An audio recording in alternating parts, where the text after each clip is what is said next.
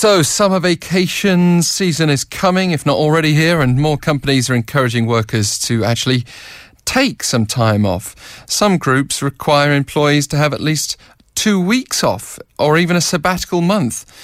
But then we have Korean corporate culture, and it's easy to question if these gestures are, are, genuine or whether we might be skeptical about what the actual motivation or outcome is there. Studies prove, though, that if companies do allow workers to rest, they can become more productive.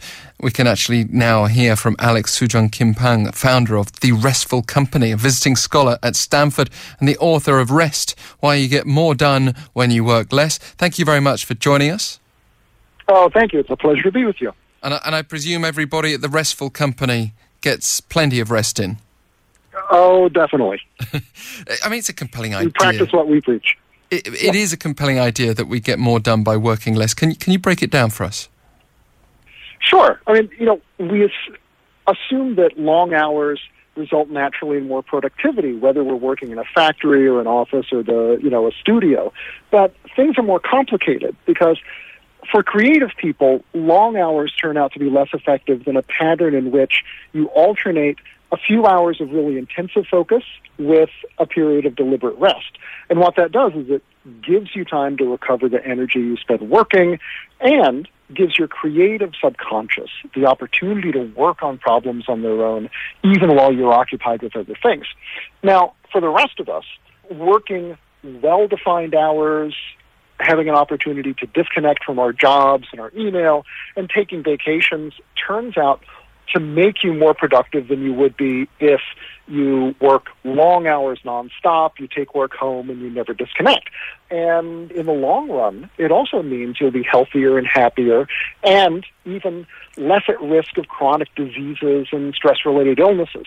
So, for all of those reasons, it turns out that we can get more done, sort of both at the daily level and over the course of our lives, by sort of thinking about the relationship between work and rest differently and working less.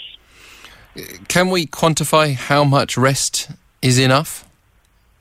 Sure. Well, I think that um, or we can uh, we can certainly quantify how many hours really creative and prolific people work. It turns out that people like um, Charles Darwin or the novelist Stephen King or many composers or artists worked really intensively for about four or five hours every day, and that's it. A shockingly few number of hours given of our recurrent expectations that if you're not working 12 hours a day, you're, you know, sort of, you're doing, you're doing it wrong. But they would spend easily that much time engaged in what I call deliberate rest, which are forms of rest that are both of physically and mentally restorative, but also provide some creative stimulation. So these can be things ranging from um, long walks or exercise to sailing or gardening or doing other things that are usually a combination of sort of physically challenging but also kind of mentally engaging. And so on top of that, they may take sort of longer vacations, but it turns out that the that there is almost a kind of 50-50 balance in these lives between work and rest.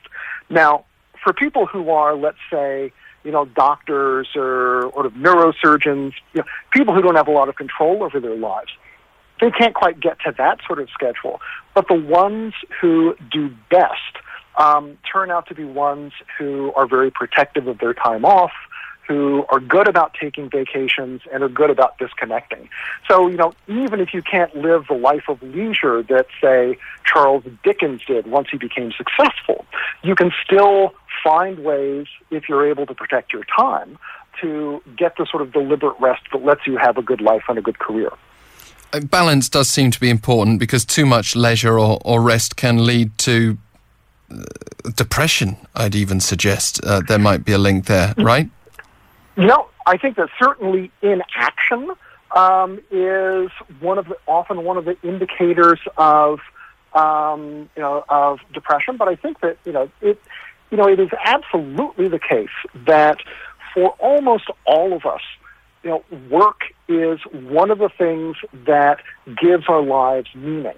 And so I think that you know, one of the premises of my book, maybe a little counterintuitively, is that you know, this is is that in order to do the kind of work that makes life meaningful, it's actually important both to take it seriously, but also to take rest seriously. And you know, I think also that you know, that would mean that, as you said, you know, too much rest, um, particularly of the wrong sort, can be um, just as bad for you as too much work. Is there a sweet spot for vacations? Uh, sometimes I feel with the time off for a holiday, uh, I, I, I, mm-hmm. I, would intuitively put that in a different category to the daily routine. The daily routine, I, I buy into what you're saying completely. I think right. that, that's your life. But, but when you take two weeks off, sometimes you spend that two weeks feeling a bit fidgety, wondering uh, when it, what you should do with it, and then starting to worry about mm-hmm. uh, the the vacation maybe coming to an end, and and then at the end of it all, thinking where did it all go? Time flies past. D- does it really benefit you? Right. You know, I mean that that one of the worst feelings is coming back to work and feeling like you need a vacation from your vacation. But um, you know, I, uh, sort of what research indicates is that um, most people reach a kind of peak of happiness after about seven or eight days of vacation, and that, and that the benefits last about two months. So what that means is that in a perfect world, and you would take about a week or 10 days off every three months or so. And in fact, people who are independently wealthy, who run their own businesses, do tend to gravitate toward that kind of schedule. Um, you know, now having said that, the only bad vacation, I think, is the one that you don't take. And even if you have to do, you know, all two weeks or four weeks at one go, you know, it's the research also teaches us that if we're able to set things up so that we're not likely to have emergencies break out in the office while we're gone, if we're able to you know, switch off our email and disconnect and not worry uh, and set things up so that we don't have to worry about what's happening back at work and what's going to be waiting for us when we get back, then um, you, know, you can you're much more likely to have a more relaxed, more restorative vacation. What about for regular office workers who don't depend on creative instincts as much as the Silicon Valley environment that you personally grew up in? Uh, mm-hmm. What what would your advice be to companies that, that might not feel their employees need to, to come into work feeling like they've got to change the world? Yeah, well, you know, it's true that my book focuses on famous writers and Nobel Prize winning scientists and people like that. But I think the basic lessons hold true for everyone. Um, for one thing, you know, these days even routine work has become more complicated and fast paced. Businesses are trying to f- get more work out of fewer employees. Organizations have gotten flatter, and so people take on more responsibilities and have to manage themselves more. And workplaces have become more technically complicated and sort of distracting. You know, the open office is both famous or notorious for encouraging collaboration, but making concentration very hard. And so even, I think, places where kinds of jobs that we used to think of as not requiring large amounts of imagination or you know or, or creativity are ones that now demand a lot of autonomy and self-management and those are things that can be every bit as psychologically demanding and draining as what we would regard as sort of more classic kinds of, sort of creative work. And so I think that the that in today's sort of working world, um, it's important to recognize the uh, the necessity and the return on investment of rest for everybody. The International Labour Organization stipulates labourers should be guaranteed an annual paid holiday for at least two uninterrupted weeks. That word uninterrupted seems to be important because, according to an Expedia survey, Korean workers take paid vacations for eight days a year on average, not necessarily uninterrupted. The global average is, is 20 days. Mm-hmm. Based on your research, the alarm bell should be ringing pretty loudly then. Yes, absolutely. And I think that taking eight days of vacation a year is literally hazardous to your health.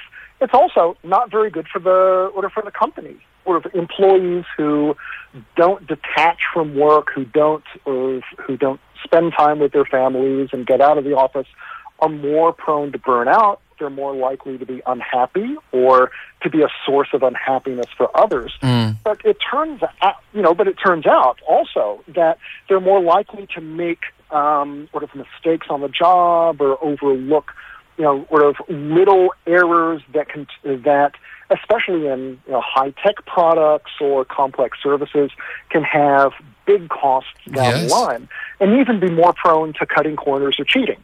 And so, you know, it looks on one hand like an employee who doesn't take vacations may be saving a company money, and that may be true in the very short run. But over the long run, they're actually going to be a big cost. Better for companies to recognize that and, you know, or encourage people to get out of the office and get out into the world.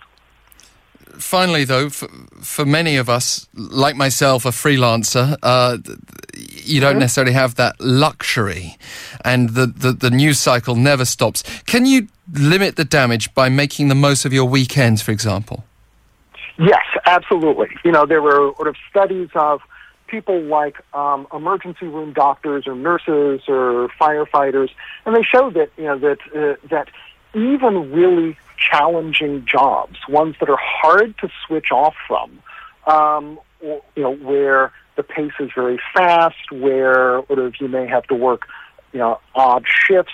Um, the benefits of sort of detaching from those, of leaving them behind sort of on the weekend, it, are undeniable. Well, that's. I think the other important thing mm. is, you know, sort of recognizing that not all rest is created equal, right? Spending a weekend, you know, sort of vegging out in front of the television isn't going to do as much for you as, let's say, getting outside and going for a hike or doing more active kinds of things.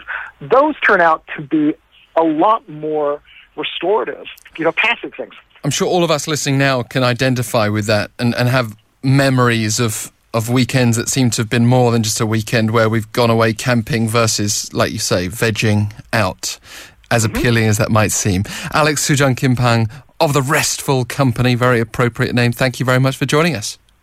Thanks. It's been a pleasure.